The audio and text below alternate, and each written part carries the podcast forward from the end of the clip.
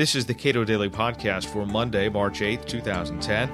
I'm Caleb Brown. Senator Jim Bunning of Kentucky has thrown a perfect game, but he's also high on the all time list for hit batsmen. We're objecting to Congress declaring non emergency spending to be emergency spending. Bunning has successfully highlighted the fact that so called PAYGO rules aren't being taken very seriously in Congress.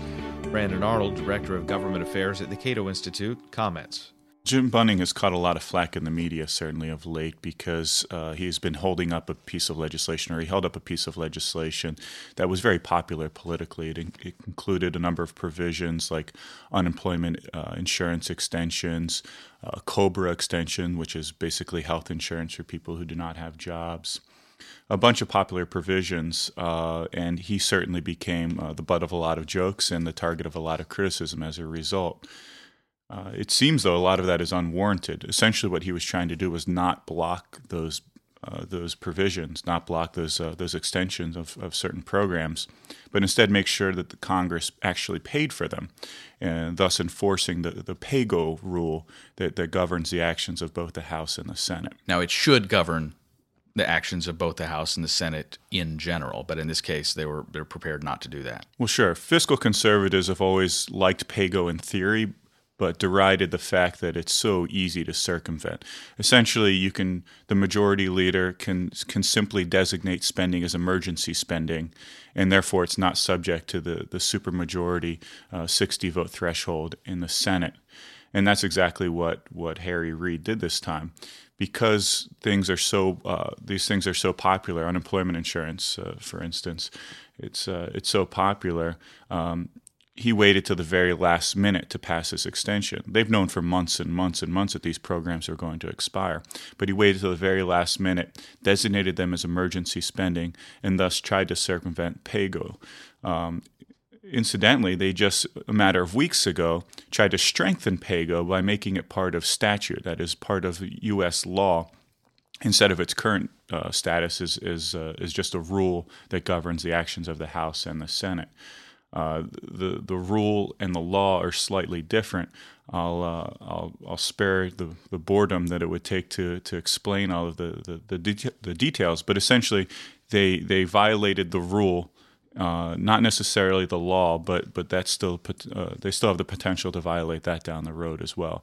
Um, and then then just a, a matter of, of, of, days after doing this, a matter of days after um, after punching a, a, pretty sizable hole in, in, in PAYGO law, they uh, they had a reception. I think about 30 members of Congress gathered at the White House to celebrate uh, the the new era of PAYGO. Uh, now that it's part of, of statute instead of simply uh, instead of simply the rules package uh, at, at, over at the White House, so uh, certainly at this point, um, Senator Bunning, in addition to, to taking a, a number of hits uh, from his colleagues, from the media, from, from some of his constituents, either he is absolutely hopping mad. He's he's not necessarily a, a cool tempered uh, individual to start with, and he he really was not only defeated in his efforts to uh, to slow down this this spending train and, and actually come up with some pay fors.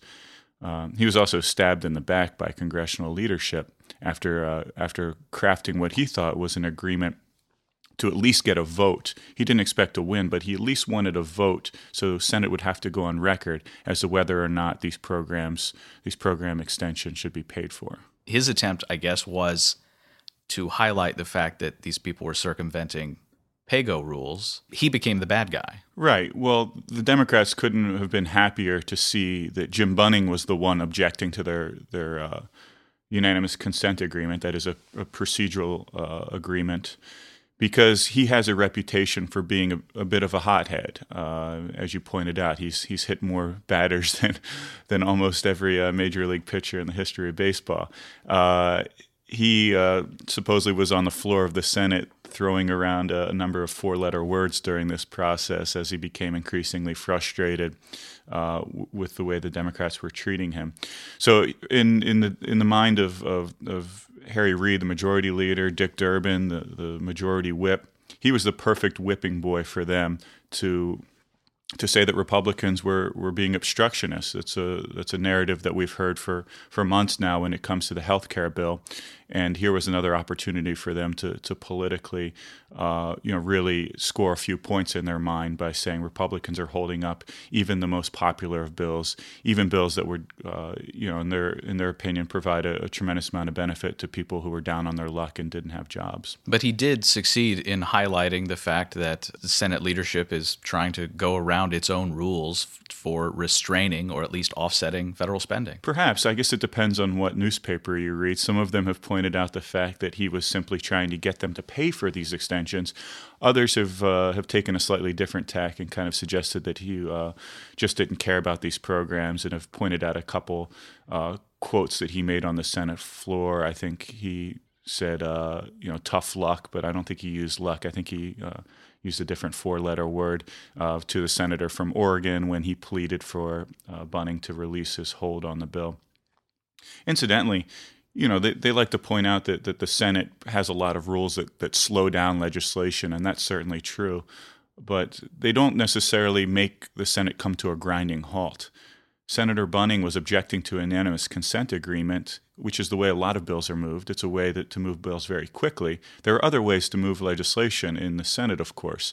If Harry Reid had, you know, just rewound a, a week, couple weeks, fired, filed a motion to invoke cloture, they could have done this through regular order. They wouldn't have needed the, the unanimous consent agreement, and Bunning's vote would have been pretty much marginalized. Bottom line, though, this was in no way emergency legislation. No, it was not emergency legislation. They knew exactly when these programs were going to expire, and they knew so for months.